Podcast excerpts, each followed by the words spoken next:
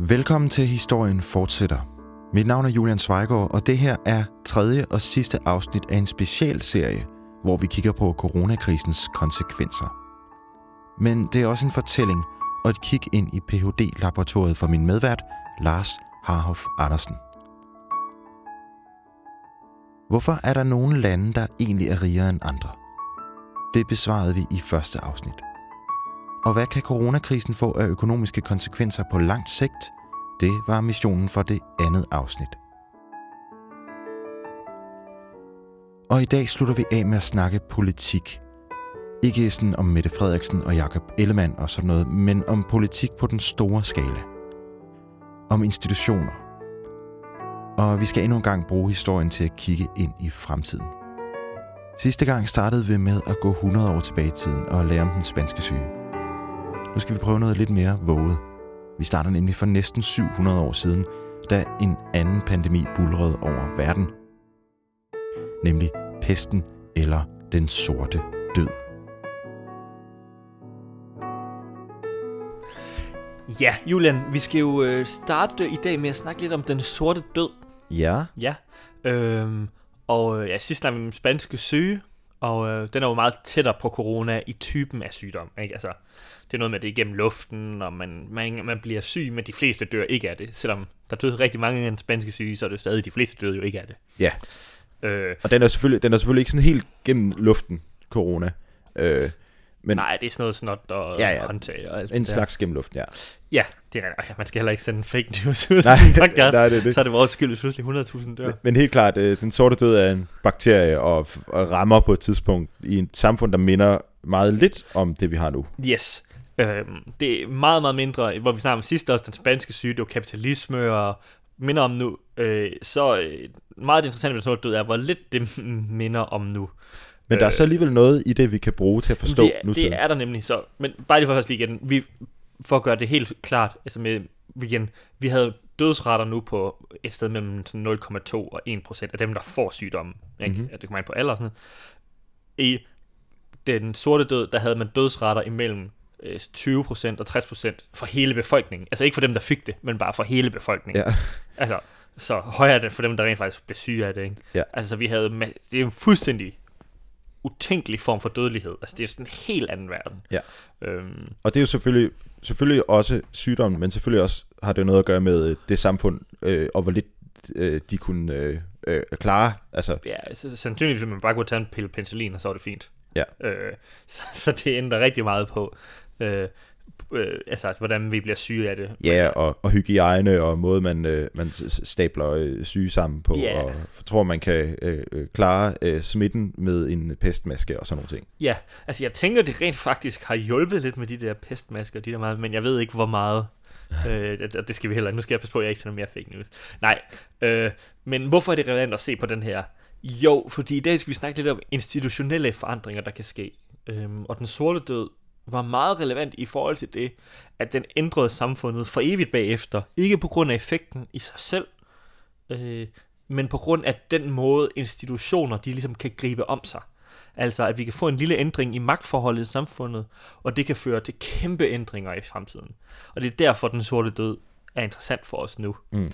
Øhm, Og det er også klart nok, når vi, når vi snakker om, om coronaens øh, konsekvens, så er det jo typisk ikke så meget lige præcis, hvor mange der nu er døde, fordi det er jo ikke sådan så højt i forhold til, hvor meget, øh, hvad der ellers slår folk ihjel. Det er jo øh, de konsekvenser, det får på det politiske system og på institutionerne. Ja, og man kan sige, hvis lige nu så døde 5% af befolkningen øh, valgt randomly i Vesten, øh, og alle vidste, at det ikke ville ske noget mere, eller sådan noget. Det ville selvfølgelig være, at han ændrer samfundet med del, men så meget ville det heller ikke ændre det, Mm. vel? Altså sådan, øh, ikke i sig selv, altså sådan, samfundet ville jo køre videre, hvis der var lidt mindre befolkning, ikke? Mm. Øhm, Så institutioner, ja, det er... Men- Og, og så skal man forstå, ligesom, hvad samfundet var dengang. Ikke? Det var, I middelalderen havde vi det, vi kalder en maltusisk økonomi.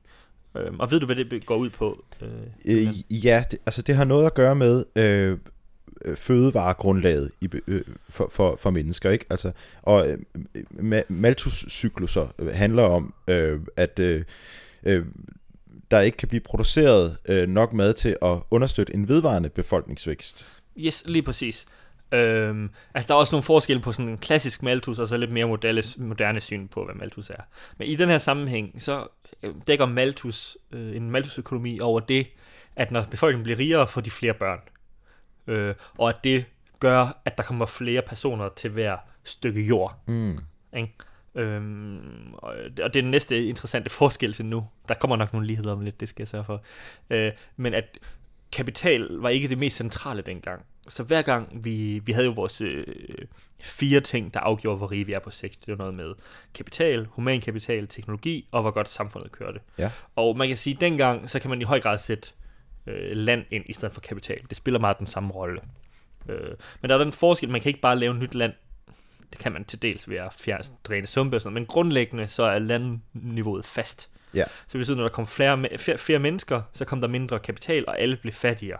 For, fordi at, at når, når vi snakker fabrikker nu, og, og ovne i vores bæreeksempel, så dengang i middelalderen, der, der handlede det om, øh, hvor, når du siger land, altså sådan, hvor meget jord der var til at dyrke øh, afgrøder på. Præcis. Ja. Sådan 80, 90, 95 procent af alle mennesker arbejdede ved at gå og hakke jorden. Mhm. Ikke? Ja.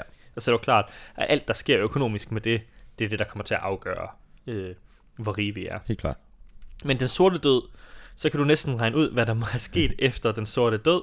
Ikke? Hvis halvdelen af befolkningen dør, så pludselig er der dobbelt så meget kapital til alle. Ja. Ikke?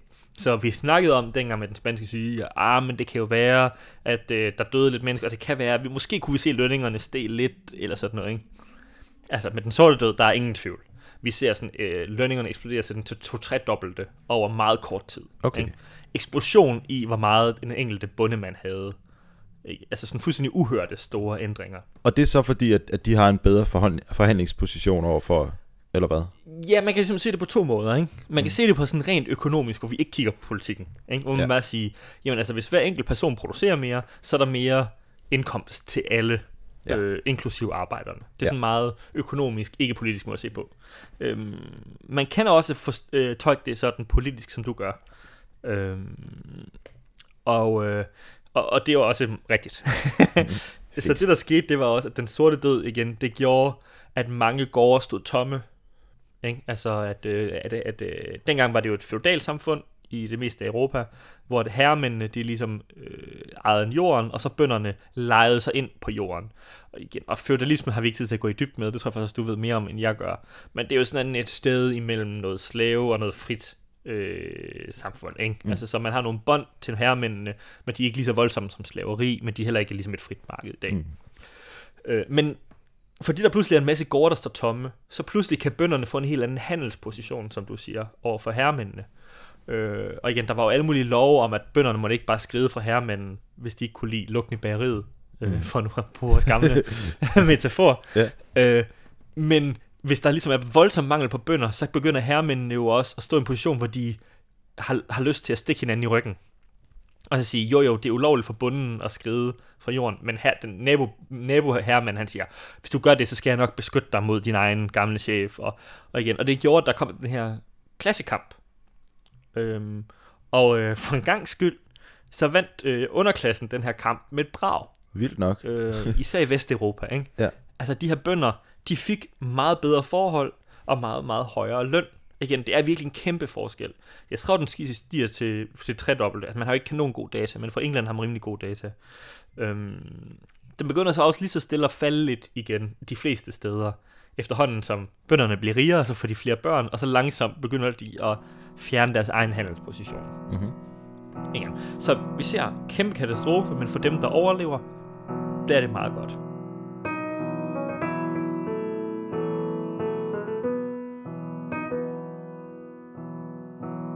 Okay, så Lars maler et billede for os af en fjern fortid, hvor cirka halvdelen af Europas befolkning forsvandt på grund af en lille bakterie. Men det her er ikke kun en historie om de, der døde. Det er også en historie om de, der overlevede. For hvad var det for en verden, de stakkels bønder vågnede op til den dag pesten var væk? Se, hvis bare de enkelte bønder var blevet lidt rigere, så var det ikke så interessant at snakke om. For så havde pesten jo ikke forandret noget grundlæggende i samfundsstrukturerne. Og det er jo det, vi er ude efter. Hvordan kan en sygdom som pest eller corona forandre verdenshistorien? Det er nu, Vi skal have fat i vores gamle kending, nemlig institutionerne. En institution, det har vi jo snakket om, hvad er i et par afsnit. Det handler om, hvordan vi indretter vores samfund. Både ved hjælp af organisationer som et godt retsvæsen og Folketinget, men også når vi kigger på lovgivning om ytringsfrihed og ejendomsret og den slags ting. Men det kan også være mere uformelle ting, der kan være på spil. For eksempel en norm om, at korruption bare ikke er i orden. Det er helt vildt bredt, og det kan virke lidt fluffy, men det er ikke desto mindre blandt meget andet det, Lars skriver Ph.D. om. Og det er det, vi skal blive endnu klogere på i dag.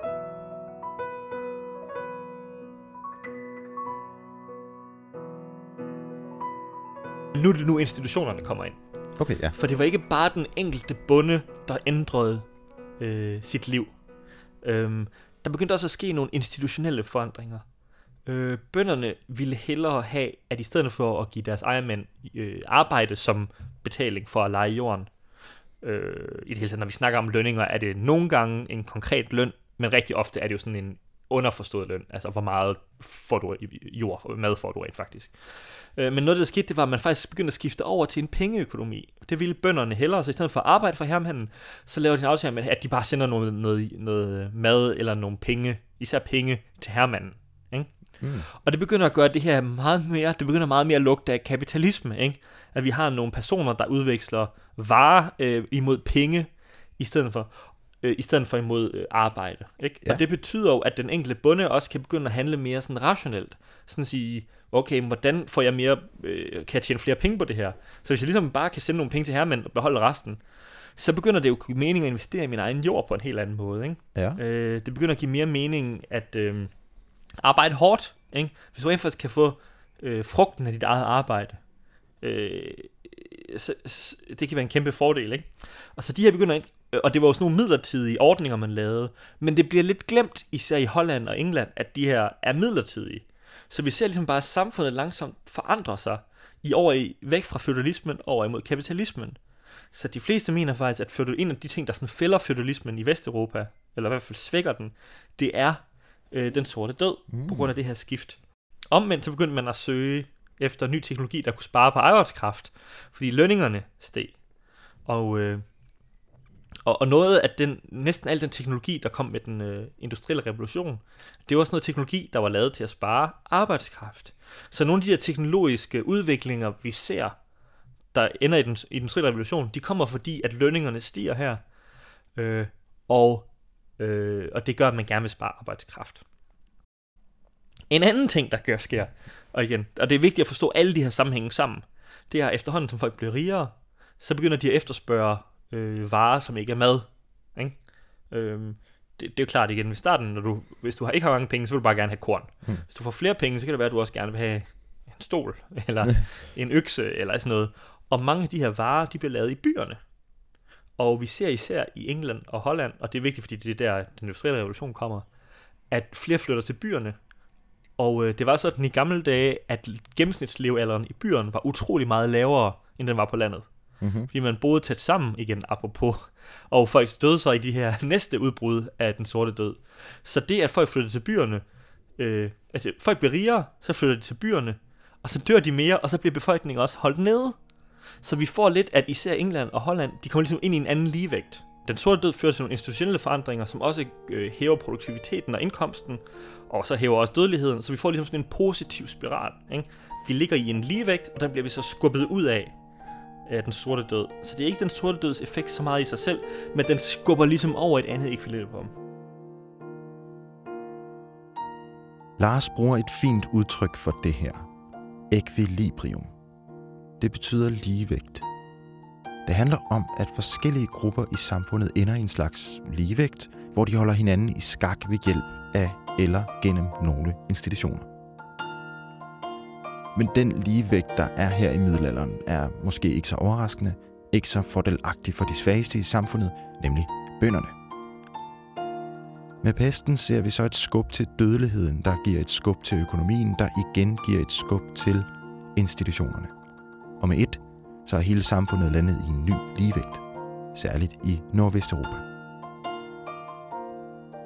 Den sorte død forandrer institutionerne, og institutionerne fører i sidste ende Nordvesteuropa ind i en ny tid med kapitalisme og industrialisering og et kæmpe boom i økonomien. Men skal vi forstå det sådan, at den sorte død nærmest er opskriften på økonomisk vækst og teknologiske fremskridt? At vor herre sad op i skyerne og tænkte, ja, jeg vil gerne have, at Julian en dag skal kunne sidde og redigere podcasts om nogle hundrede år, så jeg smider skulle lige en dødelig sygdom ned over verden. Sådan er det ikke ifølge Lars.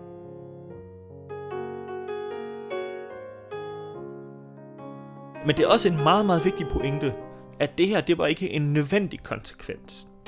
Fordi den sorte død, den ramte jo hele Europa. Men i Østeuropa ser vi det modsatte ske. Ah. Ikke?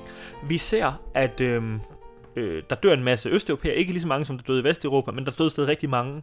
Øhm, og det burde jo også have givet dem mere frihed og sådan noget. Men vi ser det præcis modsatte ske. Man får det, der hedder det andet stavnsbånd, eller the second serfdom. Jeg håber, stavnsbånd er et okay oversættelse. Mm. Øh, og det gør, at i den her magtkamp opstår også i Østeuropa, men den vinder herremændene, så de skruer op for undertrykkelsen meget voldsomt i Østeuropa. Og vi ser ikke den her udvikling urbanisering, altså større byer, og vi ser ikke nogen teknologisk udvikling, eller i hvert fald meget langsom. Ikke? Så vi ser øhm, en, sådan en, øh, at der er et stort skæld imellem Øst- og Vesteuropa, og især Nord- Vesteuropa og Østeuropa, at de splitter sig. Altså den der sådan store forskel i indkomst, der er imellem de to steder, øh, begynder i høj grad her. Og, og, og det vil så være for meget at sige, at, at, at grunden til, at de østeuropæiske lande nu er fattigere end de vesteuropæiske lande, det er på grund af pesten. Det vil ikke være, eller, altså det, det, vi ved det jo ikke 100%, igen, det her det er jo ikke, altså det er jo ikke, som man kan ud og tjekke, Nej. men det vil være et meget fornuftigt bud.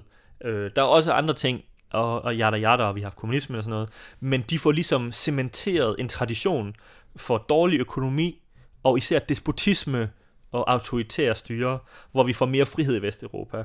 Og det fører os meget smukt over til institutionalisme. Yes. For det den teori basalt set siger, øhm, det er, at samfundet bliver rigt, hvis der er en, en god magtkoalition, der laver gode institutioner. Ikke?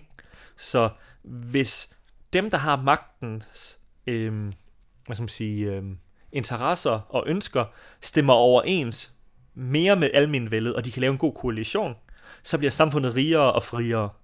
Hvorimod, at hvis dem, der har magten, kan lave en koalition, som er undertrykkende, så bliver samfundet fattigt, og undertrykkelsen fortsætter. Så det er ligesom idé om, vi kan have nogle forskellige magtekvilibrier. Og det var jo det, vi snakkede om tilbage i det første afsnit, ikke? Yes. Altså, at, hvor vi kiggede på nogle af de der årsagernes årsager. Præcis. Hvad er det, der kan gøre, at et land øh, får opbygget meget kapital? Det kan, det kan være geografi, det kan være kultur, men det kan også være institutioner. Yes. Så det, det, der lander vi jo meget smukt tilbage i, i, i det. Ja, og vi vil nu sådan gå lidt mere i dybden med det, men ja. det er også meget vigtigt, at folk forstår, at det her det er det mest mainstream. Jeg tror, mange kan godt lide geografiske forklaringer, fordi de er sådan lidt politisk øh, neutrale, øh, og fordi det virker fornuftigt. Ah, men så kan vi føre det tilbage til noget. Hvor det her det er sådan lidt mere wishy-washy. Men det her det er det mest mainstream at mene, og jeg tror, det er det, de fleste mener i en eller anden grad, at det er de her, hvor godt kører samfundet, mm. øh, og de her magtekvilibrier.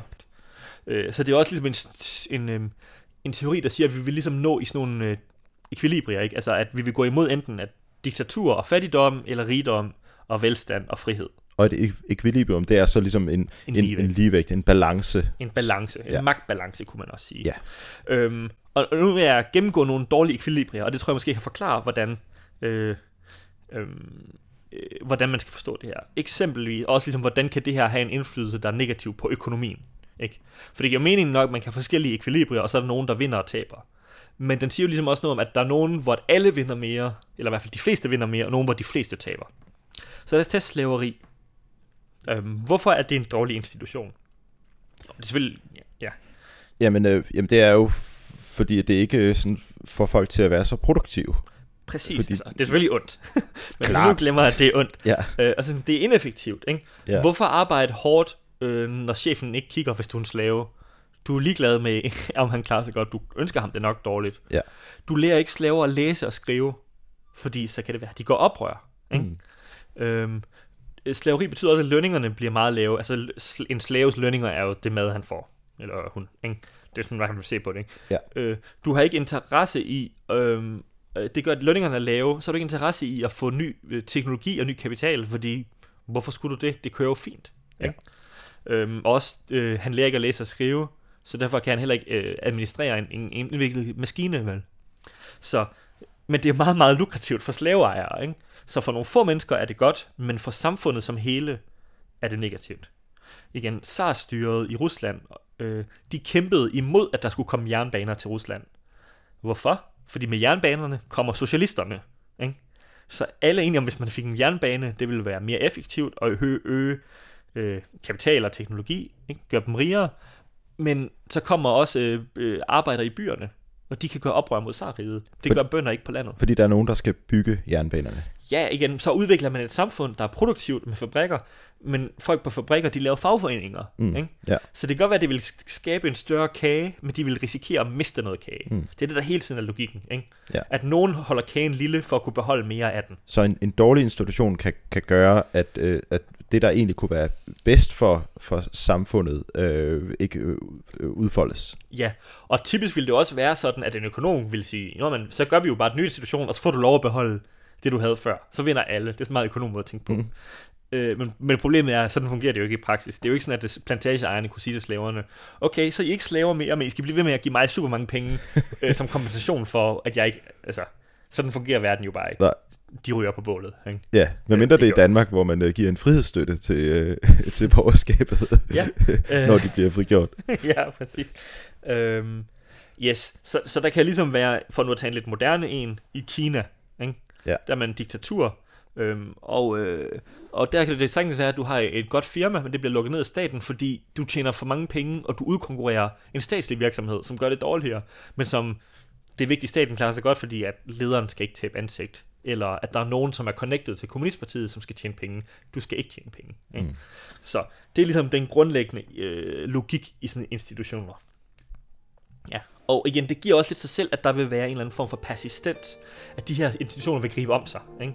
Så længe slaveejerne har magten, så har de magten, og så prøver de at beholde det. Men så snart de mister magten, så vil man have andre inci- in- incitamenter. Ja. Ikke? Så det, de er sådan lidt afhængige af den sti, de nu er, er trådt Ja. nedad. Ja. ja, og man kalder det også path dependence.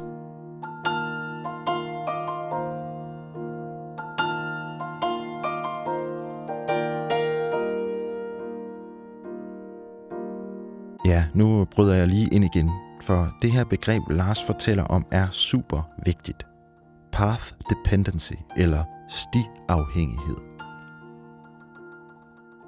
Forestil dig, at du er ude og gå en tur i en skov, men du er ikke en hvilken som helst person. Lad os sige, at du er Danmark, der går en tur, og du starter efter 1. verdenskrig. Du er på vej over i den del af skoven, der hedder velfærdsstaten. Din gode ven Tyskland er til gengæld gået en anden vej. Han har lige været i en slåskamp med nogen, så han er lidt omtoget. Han går ikke med dig, men vælger en anden sti, der kommer til at føre ham over i nazistskoven. Det kræver en ny verdenskrig at få ham til at ændre retning igen. Hver sti i skoven er bare en af de mange måder, vi kan indrette vores samfund på. Og hvilken sti vi vælger som lande, det er afhængigt af den magtkamp, der er lige nu i landene den magtligevægt, der er. Men omvendt så bestemmer den sti, du er på, hvilke muligheder du har. Hvis du først er over i nazistskoven, så kan det være svært at vælge om lige med det samme. Også selvom der er kommet en ny magtbalance, der vil have en hyggelig nordisk velfærdsstat. Men nogle gange ændrer landene jo alligevel retning og hopper over på en anden sti. De går fra diktatur til demokrati eller fra fattigt land til vækstøkonomi.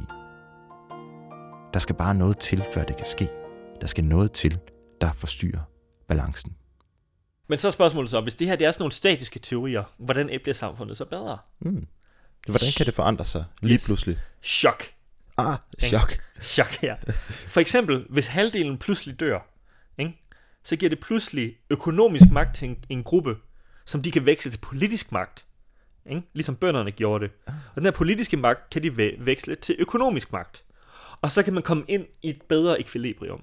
Og en institutionalist vil se på den sorte død og sige, det var et, et chok, som var stort, men det var ikke chokket, der ændrede sig. Det var, at vi lige pludselig skubbet over i en anden bane, i en anden sti. Ikke? Ja. Øhm, ja, Øhm, et andet klassisk eksempel, det er den øh, slavehandlen og, og kolon- kolonierne over Atlanten. Øhm, som, det var selvfølgelig forfærdeligt for dem, der blev slaver og dem, der blev koloniseret, men det havde faktisk nogle positive effekter i Europa, fordi dem, der tjente penge på det, var i høj grad øh, borgerstanden og øh, købmændene. Øhm, og de brugte meget den økonomiske magt, de fik der, til at bekæmpe kongen og adelen, som havde magten før det. Det er ikke simplificeret. Og det gjorde, at man fik et mere kapitalistisk samfund, især i England og Holland.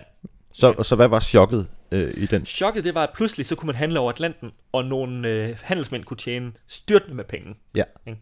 Og i et klassisk paper af, af Semuglo og Robinson, som jeg nævnte før, der viser de også, at i Portugal og Spanien, øh, der var det kongen, der styrede Atlanthandlen. Så der gik alle penge til, til kongens venner, og der blev ikke lavet institutionelle ændringer. Og Portugal og Spanien blev, blev ved med at være fattige. Men i Holland og England, der havde borgerne alligevel mere magt. Og derfor kunne de tilkæmpe sig, at det var dem, der skulle handle, øh, at man ikke skulle lave så mange monopoler. Og derfor gik øh, pengene til folk, der ikke var allieret med kongen, og de kunne veksle den Hmm. til bedre institutioner, der i sidste ende førte til demokrati. Helt sikkert. Og det jo så selvfølgelig på bekostning af nogle øh, Ja, på bekostning stakkels skæbner ude i øh, verden. Ja, ja, selvfølgelig. Ja. Ja. Og igen, det er jo ikke smukt på nogen Nej, nej, men det er meget interessant.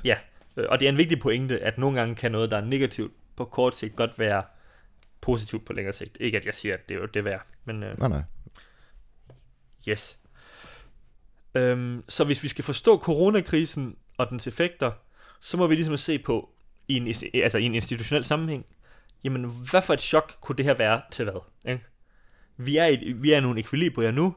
Hvad, hvem kunne det her øh, give en positiv ændring af politisk eller økonomisk magt, og hvem kunne det give en negativ ændring af økonomisk eller politisk magt? Så hvordan forandrer samfund sig? Hvordan kommer vi ud på en ny sti i skoven? Det kan blandt andet ske gennem et chok. Og det er altså her, vi kommer tilbage til coronakrisen. Coronakrisen er en frygtelig storm, der vælter et træ ned over den sti, du er i gang med at gå på ude i den her skov. Måske slår du hovedet, og den balance, der var inde i dig, er fuldstændig forandret. Midt i kaoset tager en anden side af dig over, og du vil væk fra den her sti. Du vil over til en helt anden. Men skal du til højre eller venstre? Uanset hvad, er du på vej et nyt sted hen. Pesten var middelalderens træ på vejen. Måske er coronaen nutidens træ på vejen. Et godt sted at blive klogere på coronatræet er ved at se på et af de lande, hvor viruset er ved at få rigtig godt fat. Og det er ikke et hvilket som helst land. Det er et land, som vi på godt og ondt er dybt afhængige af. Vi skal nemlig nu kigge på USA. Hvordan ser der egentlig ud på den amerikanske sti i skoven?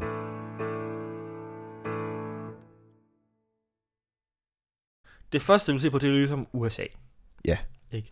Øhm, Og hvorfor, US- hvorfor er USA spændende at kigge på i det her? USA er spændende af to årsager. Ja. Den ene, det er, at det er det mægtigste land stadigvæk i verden. Så hvad USA gør, er enormt vigtigt. Ja. Men også, at det mest naturlige, altså det, mest, det sted, hvor institutioner hviler mest, ifølge mig i hvert fald, det er diktatur og undertrykkelse. Det er sådan, samfundet har været næsten altid, siden vi blev civiliseret. Øhm, altså, Så du siger, det er en, det er en meget sådan øh, bulletproof øh, equilibrium. Altså, Ja, det er mere sådan et stabilt ekvilibrium, øh, mener jeg. Og de her demokratiske, gode ekvilibrier, de er mere følsomme, og det er meget, meget vigtigt, at vi beskytter dem. Ja. Og USA er den store, det store land med et relativt godt ekvilibrium. Ja.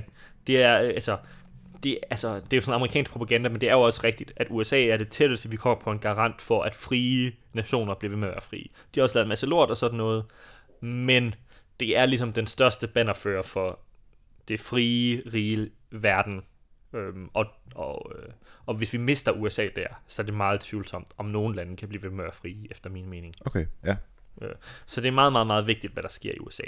Men selvom vi er interesseret i chok som institutionalister, hvis vi, hvis vi antager, vi er det, Ja, det, øh, det vil jeg gerne så er vi jo også altid in- interesseret i, jamen, ligesom, hvor rammer det her chok? Ja. Det samme cho- chok har ikke den samme effekt på ikke. Altså lad os sige, øh, et godt eksempel, det er øh, den sorte død. Ikke?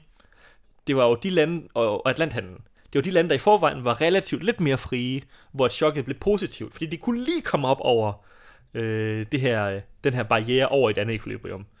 Øh, så det er relevant at se på, hvis et land er meget stabilt og har det rigtig godt, så er det ikke så farligt, at det lige bliver skubbet ud over kanten med, øh, øh, med sådan et chok. Mm. Tænk på Tyskland øh, Hitler var ikke kommet til magten, hvis der ikke havde været for den store depression, vel? Så det betyder ikke, at Hitler ikke havde indflydelse, men, men jorden var også sådan gødet til det. Mm. Og så er spørgsmålet, øhm, er USA i fare for at kunne få et meget negativt chok? Øhm, På grund af corona. på grund af corona. Ja. Øhm, og øhm, Og hvad, hvad, hvad er svaret på det? jamen, øh, hvad synes du? øh, nå, hold da. Øh, jeg, jeg, jeg er lidt bekymret. Øh, jeg synes, det, det, det trækker op til noget, der ligner sådan en perfect storm øh, i USA. Øh, mange mennesker dør, det er en ting. Økonomien går helt af helvede til. Mhm. Øh, og vi har en, en leder, der øh, ikke viser sig interesseret i at beskytte øh, de institutioner, øh, som vi har snakket så meget om nu. Altså, øh, så, så jeg, jeg, jeg, jeg er ret bekymret. Også mig. Øhm, hvis man skal sådan riste det lidt op, også på lidt længere sigt, så er det stagnerende lønninger siden 80'erne. Almindelige mennesker har ikke haft lønudvikling siden 80'erne. Det er helt vildt. Ja. Sådan har historien ikke været ellers, altså siden den industrielle revolution. Øhm, vi ser en, en epidemi af narkomaner. Det er sådan en ting, vi, jeg tror ikke, vi helt fatter i Europa, at sådan en ret stor del af amerikanerne er narkomaner. Øhm, på grund af den her opioid crisis. Altså at på grund af, igen, de politiske institutioner, så har øhm, medicinalindustrien fået enorm magt. Og den har de blandt andet brugt til at få øhm, smertestillende stoffer igennem, som kan gøre folk til narkomaner. Og det gør, at mange af dem, de har så taget de her opioider, altså det er sådan noget morfinagtigt noget. Jeg Ja. har selv prøvet at tage nogle af dem, altså fordi jeg var syg. Ja. Øh, og øh, dem bliver de afhængige af, og mange af dem skifter så til heroin og sådan noget. Der er en kæmpe stor del af USA, der er narkomaner nu. Ikke? Og det er et Okay, kæmpe ja. problem, at levealderen i mange dele af USA er faldende, fordi folk dør af overdosier. Især de steder, der har stemt Trump. Øh, de har kæmpe etniske spændinger. Ikke? Det har de nu altid haft. Men de er værre nu, end de var for 20 år siden. Ja. Øhm, især at de hvide er mere oprørt, end de har været tidligere. Øhm, de har længe haft en degradering af deres demokratiske system. Altså, i gamle dage havde sorte mennesker jo ikke stemmeret. Og så havde man en periode på 100 år, hvor de teoretisk set havde stemmeret, men ikke i praksis. Altså, hvor man lavede sådan noget som, at de skulle lave indviklede øh, øh, sådan intelligenstests. Øh, og det rammer både de sorte, fordi de sorte havde dårligere uddannelse, men også fordi de var, man fik ikke de samme tests. Og også nogle steder i sorte kvarterer, der skal du stå i kø sådan noget 8 timer for at kunne stemme, hvor i de hvide kvarterer kan du bare gå ind. Ja. Øh, så igen, og det er jo fordi republikanerne gør det for at sørge for, at de sorte ikke kan stemme. Igen. Så man har mange forsøg på at tage stemmeretten for folk. Man har også det her gerrymandering. Der er masser af sådan ting, man har f- forsøgt igennem mange år, særligt fra republikansk side, at tage stemmeretten fra folk. Øhm, øh, ja, og man kan sige, så det, her, det er jo alt sammen et meget følsomt system. Og men sådan på nogle måder kan man sige, at skaden er allerede sket. Igen. USA har allerede taget de første skridt væk fra demokratiet. Og hvordan har de gjort det? Øhm, igen. For det første det, jeg lige har sagt. Øh, men også bare Donald Trumps valg. Altså, hvis der var nogen, der beskrev muligheden for det, så var det jo ligesom allerede katastrofen dengang. Mm. Og det synes jeg også, det har vist sig at være. Altså, det er ikke blevet så slemt, som nogen af os frygtede, inden han blev valgt. Men jeg frygtede jo også, øh, altså næsten, at, at sådan, politiet ville marchere i gaderne og hive folk ud af deres hjem. Ja. Det, virker som om, han er for inkompetent og for ligeglad.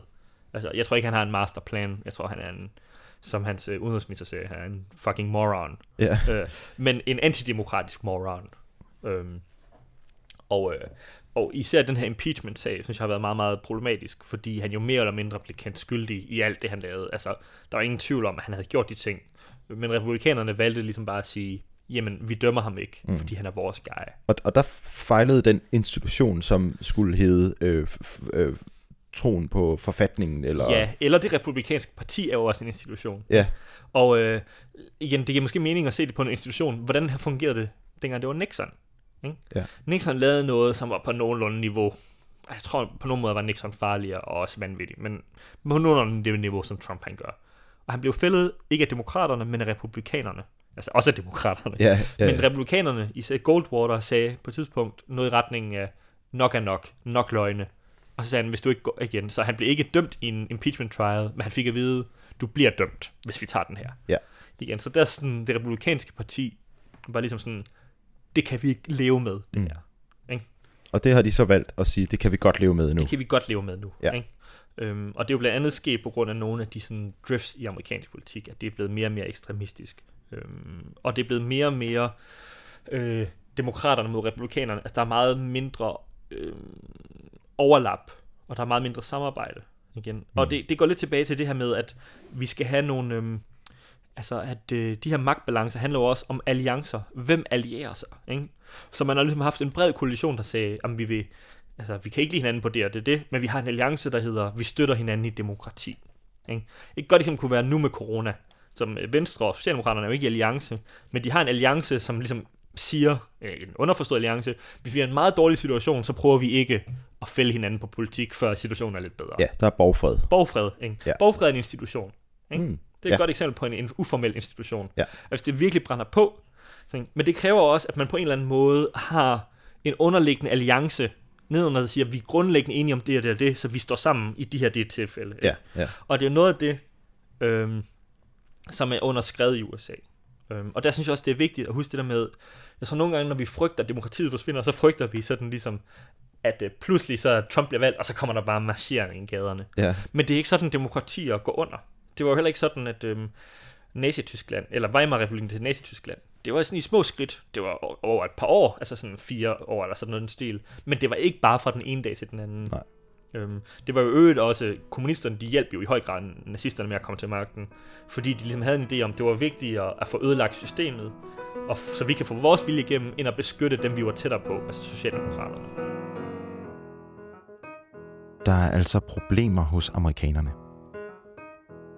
De institutioner, der skal holde sammen på USA, er under pres. Forfatningen, partierne, præsidentembedet. Og i sidste ende demokratiet. Derudover er der stadig større etniske spændinger og racisme. Levealderen er faldende, og lønningerne til helt almindelige mennesker er stagnerende. Hvad sker der, når coronatræet vælter ned over den her amerikanske sti? Hvad sker der nu i USA?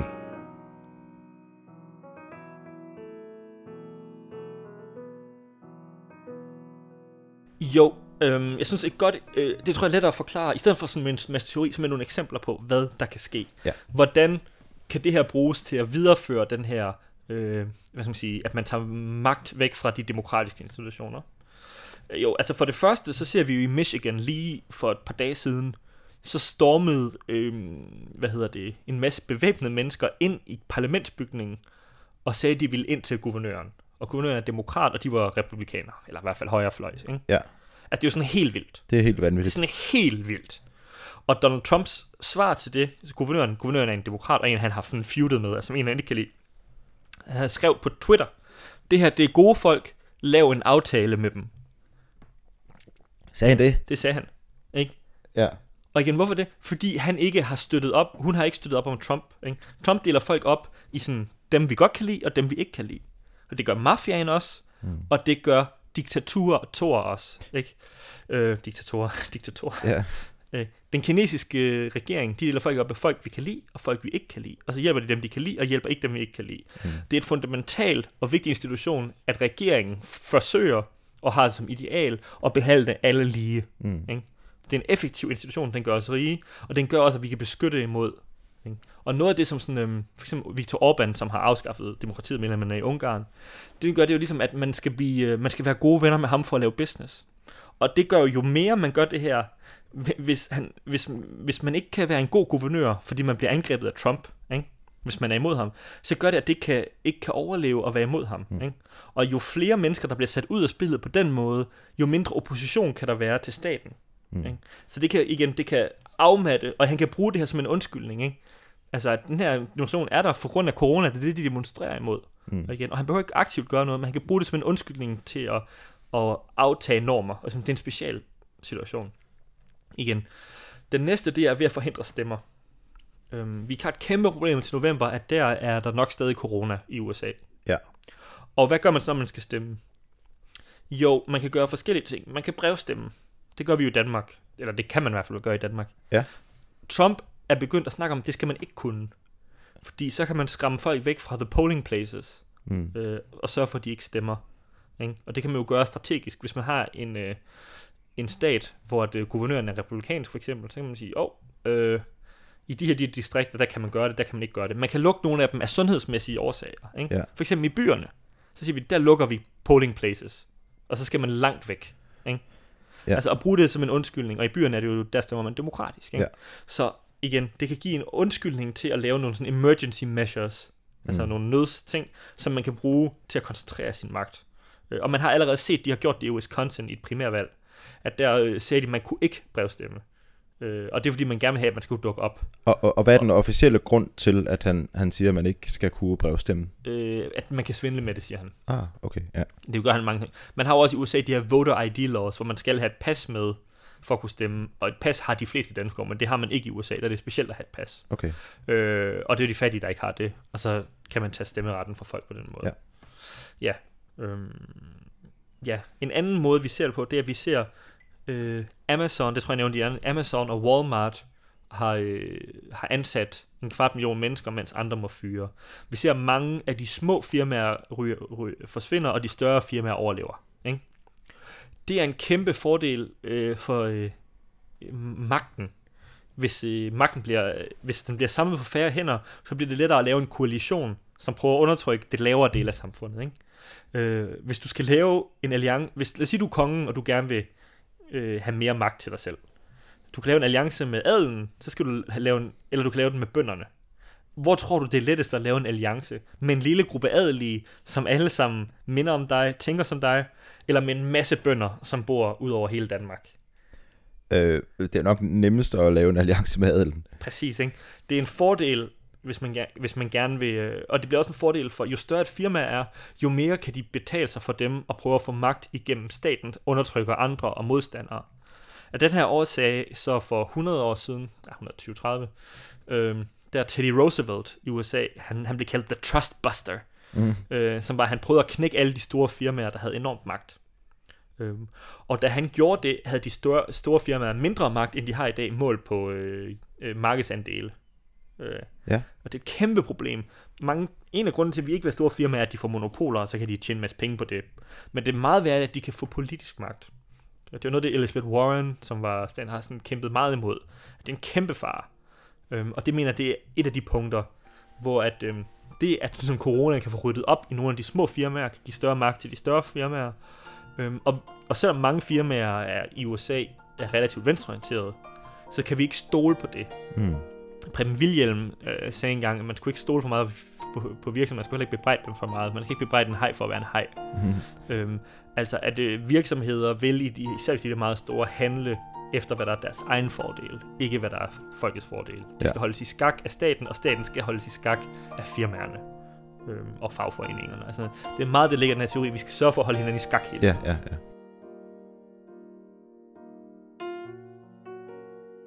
Så Lars siger altså, at det her måske kan forstærke nogle af de udviklinger, der allerede er i gang.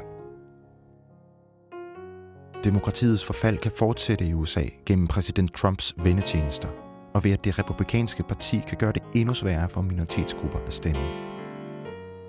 Store firmaer som Amazon kan stå styrket tilbage efter krisen, hvilket ikke nødvendigvis er gode nyheder, heller ikke for folk, der godt kan lide billige og praktiske dagligvarer.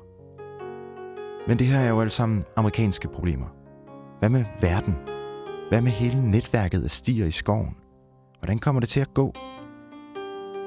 For at svare på det, skal vi omkring der, hvor hele coronakrisen begyndte. Der, hvor den lille virus blev født i en flagermus, så at sige. Vi skal nemlig tale om Kina.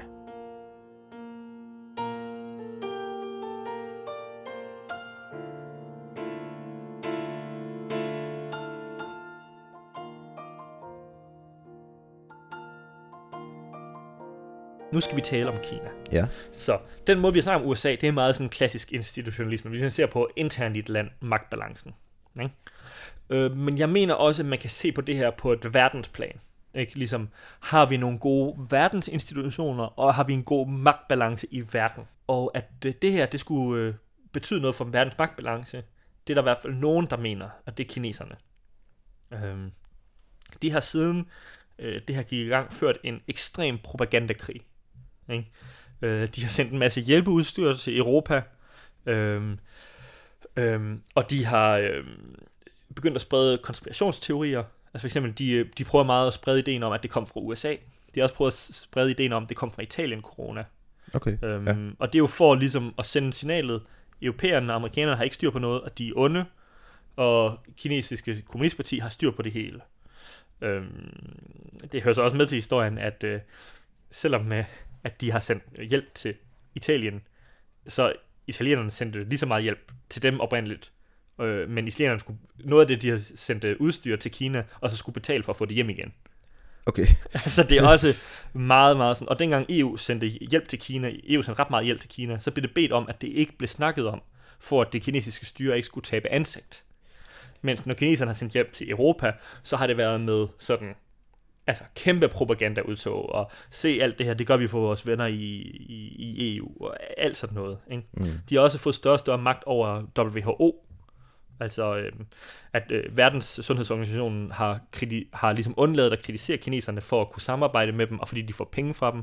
Der var sådan et, et, øh, et interview, jeg så, hvor nogen spurgte til Taiwan, til lederen af Verdens Sundhedsorganisationen, hvor han bare lagde på. Ja. Så ringede de op og spurgte han igen, og så sagde han, hele Kina har klaret sig godt. Igen.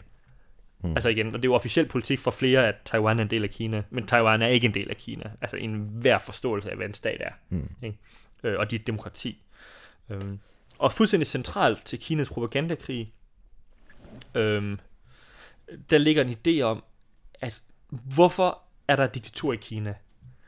De kan sælge til den kinesiske befolkning, at de skal blive ved med at være der, fordi økonomien går godt, og fordi de kan sige, vi er effektive. Så øh, at der bliver solgt en idé til verden, og især til kineserne selv, om at den kinesiske styre effektivt, er fuldstændig centralt for styrets overlevelse. Igen.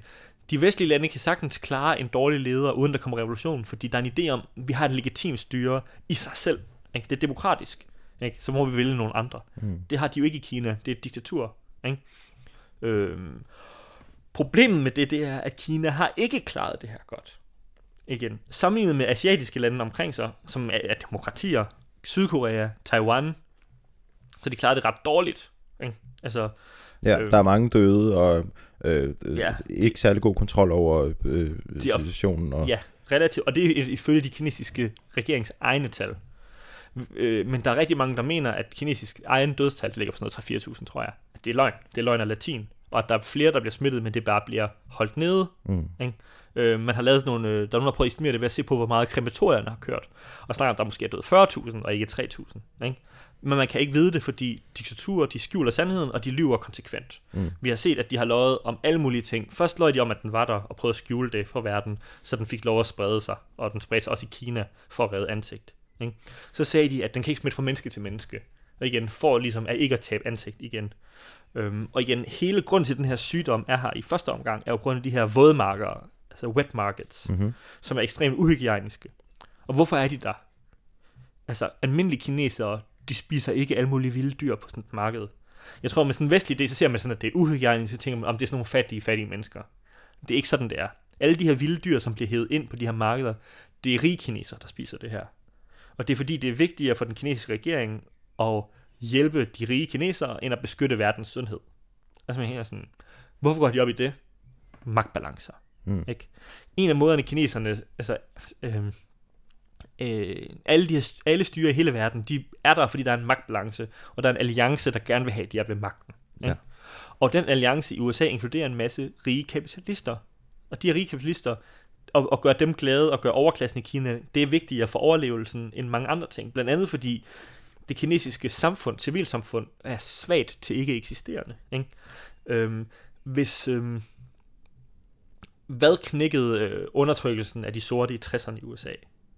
Øh, der var flere ting, men det var blandt andet et stærkt civilsamfund, der sagde nej. Altså en masse private mennesker, der demonstrerede, der lavede oprør og sådan noget. Det har man ikke i Kina. Civilsamfundet er ikke eksisterende. Når man møder kineser, også i Vesten, så bliver man tit overrasket over, hvor meget, ikke alle, men rigtig mange, hvor meget de køber Kinas propaganda. Mm-hmm. Ikke? Det er sådan helt vildt nogle gange. Ikke? Men de har stadig brug for at gøre de rige kinesere glade for, glade for ikke, at Xi Jinping ryger, og en anden bliver sat ind, der bedre kan hjælpe. Det samme i Nordkorea. Man tænker, at han bestemmer alting. Men hvis han begynder at tage privilegier fra de rigeste i systemet, så bliver han myrdet. Ja. Ikke? Og vådmarkederne er altså en af de her privilegier, som privilegier overklassen i, i Kina skal have for at holde præsidenten ved magten. Ja, igen, det er sådan lidt forsimplet, men det er, en, det er en del af den samme pointe, ikke? Mm. Hvorfor gør de det her? Ikke? Det er jo ikke fordi Xi Jinping selv går på vådmarkedet hele tiden, tror jeg vel. Altså sådan, man holder de her ting i live for nogens skyld. Alting har en årsag, ikke? Og det er jo ligesom, øhm, når man sådan, det er sådan, follow the money, eller follow the utility, ikke? Hvem er det, der vinder på det her? Ja. Øhm, ja. Øhm, men igen, Kina bruger ikke kun propaganda, de har også mere aktivt forsøgt at udvide øhm, deres, øh, så at sige, imperium. Øhm, altså, de har slået hårdere ned på Hongkong i den her periode. Øh, det virker som om amerikanerne i hvert fald tror, at Taiwan er mere truet, fordi de har sendt flere både ned til at beskytte Taiwan. Øhm, og der er sådan de her øer, der er noget, der hedder det sydkinesiske hav. Øh, og det er et, et hav, som ligger syd for Kina, men som ikke er kinesisk, men hvor kineserne historisk har bestemt meget. Ikke? Og det vil de have af deres, så de kan få de ressourcer, der er der. Mm-hmm. Og ifølge sådan almindelige øh, regler om, hvordan, hvornår noget nogens land og sådan noget, så skal de ikke have det. Altså det ligger langt væk fra Kina. Det ligger, en del af det rammer Kina, men det ligger tættere på Filippinerne, Vietnam og sådan noget.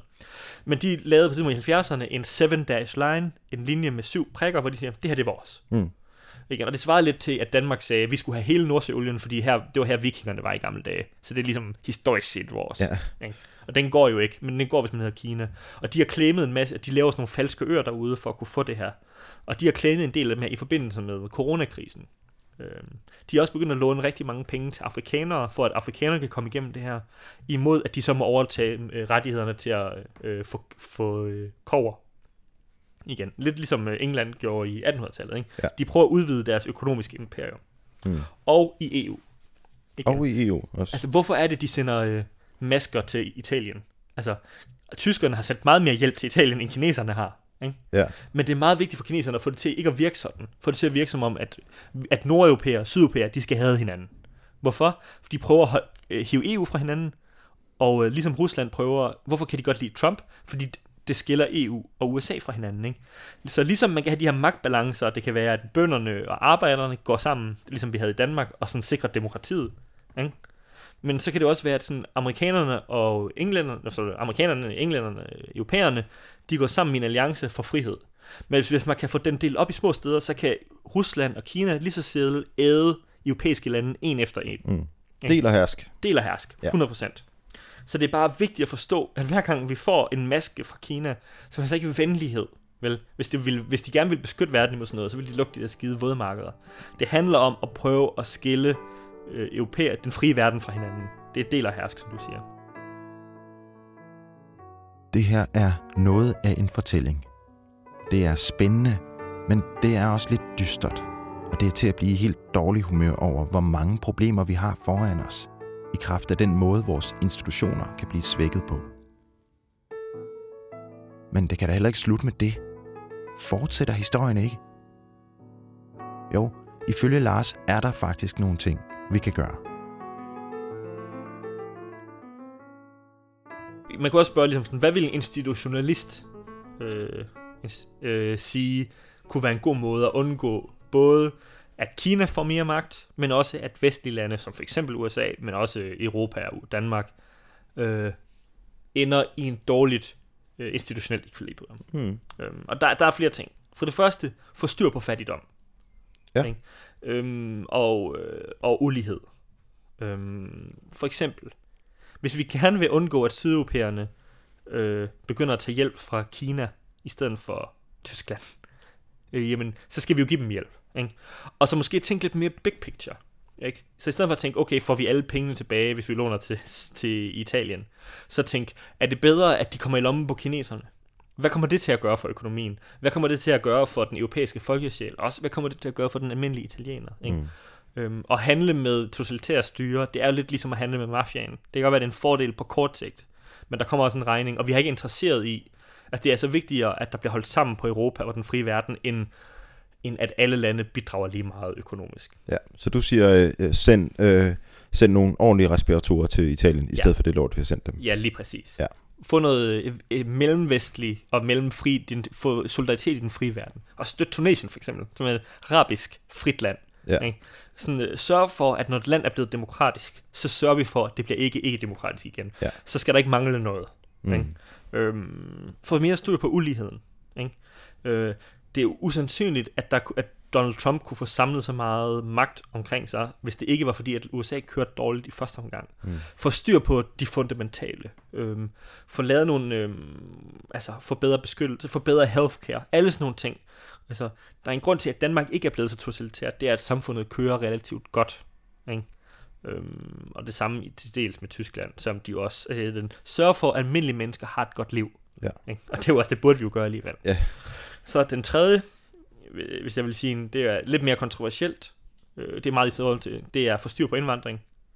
Øhm, rigtig mange af de, øh, de stemmer, der prøver at true øh, demokratiet i EU, og øh, altså det gør, at de ikke siger det, men Salvini, Jean-Marie Le Pen, øh, Alternativ for Deutschland, Donald Trump, de bruger alle sammen øh, indvandring Mm. øh, til det, øh, til at komme til magten.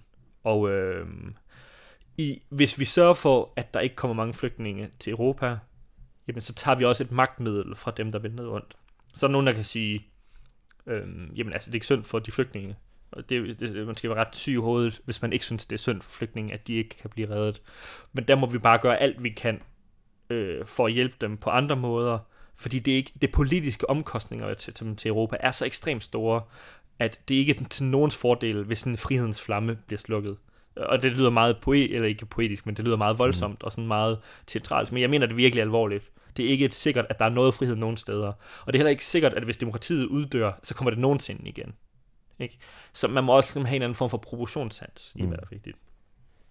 Um, og så den sidste ting, jeg vil sige, som er vigtigt for, at vi um, um, kommer ud af det her, det er noget, jeg synes mangler lidt for mange af de institutionelle øh, teorier. Jeg ved ikke, om der er noget, du tænker, ligesom mangler lidt, øhm, Mm. når vi snakker om sådan... Øhm, Nu sætter du mig jo på prøve, Lars. Ja. Kan du give et hint? jeg tænker selv sådan noget med... Nu sagde jeg, det var lidt vulgær marxistisk, eller populær marxistisk, ikke? Øh, pseudomarxistisk, tror jeg, sagde. Og Marx, han er jo meget sådan, det hele er økonomien. Ja. Ikke? Og det er da også lidt overlevet noget af det her institutionelle. Det er meget økonomi øh, og politik og magt. Og jeg synes, ideologien mangler. Ja. Hvordan taler vi om verden? Hvordan kan vi øhm, øh, altså tale... Grundlæggende synes jeg, at vi skal sørge for at tale de liberale værdier op. Og ligesom hele tiden at, at lave propaganda, lidt ligesom vi gør nu, øh, for den frie verden. Ja. Ikke? For at, øhm, og især lave despropaganda imod, altså, der er sådan en, øh, en idé om, at Kina klarer sig rigtig godt på rigtig mange punkter. Igen, de har en indkomst per indbygger, jeg tror, den ligger på omkring Mexikos. Ikke? Og det er jo fint, det er bedre at være rig, ligesom Mexico, end at være fattig, som man var under Mao. Men vi får sådan en idé om, at de har gjort noget sådan totalt unikt. Men det er jo stadig et fattigt land. Og igen, en af grundene til, at de kunne vokse så hurtigt, det var, fordi Mao havde ødelagt landet så meget. Ikke? Mm. Øhm, men vi blev ved med ligesom at tale diktaturer op, altså øhm, i verden, og så tale sådan vores egne samfund ned. Og det er på en eller anden måde meget, meget privilegeret og øh, egoistisk måde at tænke på verden, altså at den idé om, altså sådan, altså på næsten alle punkter er livet bedre i Vesten, end det er i resten af verden. Og det er fordi, vi har beskyttet de her liberale institutioner. Så jeg synes, vi skal blive lidt mere klar over, at vi er på vej ind i en kold krig. Mm. Og øh, det er vigtigt, at øh, vi lader folk forstå, hvor vigtigt den her øh, konflikt er. Så synes jeg også, at vi skal sige nej til kinesiske penge oftere. Igen. I Danmark er den officielle position jo, at øh, kinesisk imperialisme. Altså, den danske stat mener, at det er godt, at Tibet er besat af Kina. Ikke? Det er ret vildt, og det er jo fordi, at vi, øh, det var det ikke tidligere, end for 10 år siden, tror jeg. Og så var det kineserne, der sagde, men, øh, I har snakket med Dalai Lama, så nu skal I give os noget, hvis vi skal blive ved med at handle. Så for ligesom at få økonomisk vægt, så siger vi, okay, jamen så må I godt bestemme, hvad vores udenrigspolitik er. Det svarer lidt til, at Sovjetunionen under den kolde krig jo ligesom også sådan blandede sig lidt i dansk politik. Altså, hvis vi ligesom ikke står sammen i Vesten, og ikke ligesom får en fakt, at hey, vi samarbejder ikke med forfærdelige diktaturer, og, og vi skal i hvert fald stå sammen imod dem, øh, altså så bliver vi ramt. Og den sidste ting, Mm. det handler om positive fortællinger. At vi kan ikke, det liberale værdier er ikke nok i sig selv. Øhm, jeg tror personligt, at nogle af de her negative kræfter, hvis vi kan tage dem fra populisterne og gøre dem positive, altså for eksempel, man kan sige, hvad man vil om Bernie Sanders, men han har sådan en pop- øh, eliten mod folket fortælling. Men det er jo ligesom en, som han bruger til at altså, få universal healthcare og sådan noget. Det er sådan ret ufarligt. Ikke? Så hvis man tager nogle af de der fortællinger og gør dem til vores egne, og, og giver demokratiet de fortællinger, så kan vi blive stærke. Øhm, også for eksempel med nationalisme. Igen, øhm, jeg synes, det er så godt, det Mette Frederiksen har gjort i forbindelse med den her krig, at hun har ligesom brugt den til at opbygge en eller anden form for øh, fæderlands... Øh, altså hun snakker hele tiden sådan... Altså hun... Der er nogen, der kritiserer hende for, at hun ikke opførte sig nok som en teknokrat, basalt set, ikke? Altså, at man har lavet... Øh, at hun taler... At hun udskammer folk og sådan nogle ting. Og det kan selvfølgelig også blive for meget og sådan... Men, men det er også bare meget, meget vigtigt, at man kan bruge det her til at tale op, at vi er et, et samfund, vi står sammen, og hvis man kan se en positiv effekt af coronaen, og noget, der kan hjælpe os til at beskytte os imod øhm, det institutionelle forfald, det er, at vi får lavet nogle positive og gode ideologier og fortællinger omkring den frie verden, men også omkring, at øh, samfundet står sammen.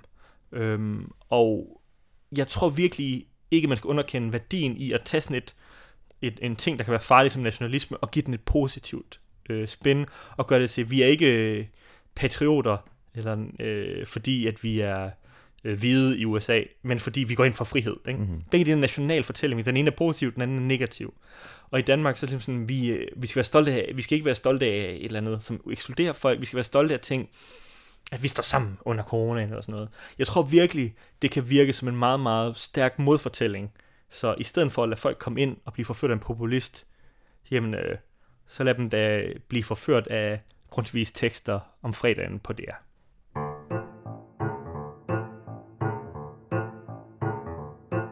Der er altså masser af ting at gøre.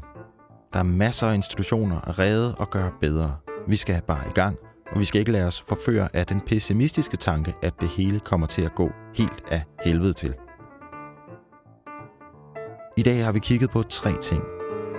På den sorte død og på, hvordan den på nogle måder var en forløber for kapitalismen og for det rige Vesteuropa.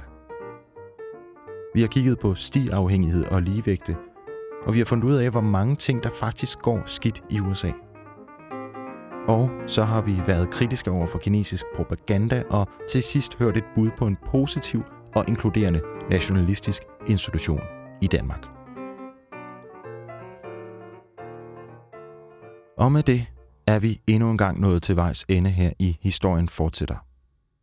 Og det har vi faktisk gjort i mere end en forstand – Dels er det slut med specialserien ved navn Coronakrisens konsekvenser. Og dels så sker der også noget med hele vores koncept. Hvis du er trofast lytter, så ved du sikkert, at vi det sidste stykke tid er begyndt at eksperimentere lidt mere med formatet. Det er noget, vi kommer til at blive ved med. Vi kommer til at få flere stemmer med i programmet, og vi kommer hver især til at lave flere små soloprogrammer med ting, vi synes er spændende, samtidig med, at vi fortsætter vores hovedprogram i en lidt revideret form. Historien fortsætter bliver mere en slags kanal med alt godt fra havet. Hvor havet altså er Lars og Julian. Så historien, den fortsætter.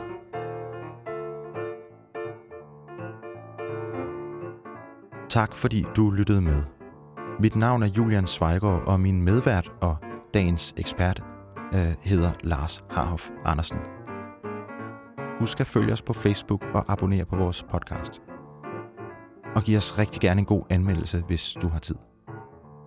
Vi høres ved.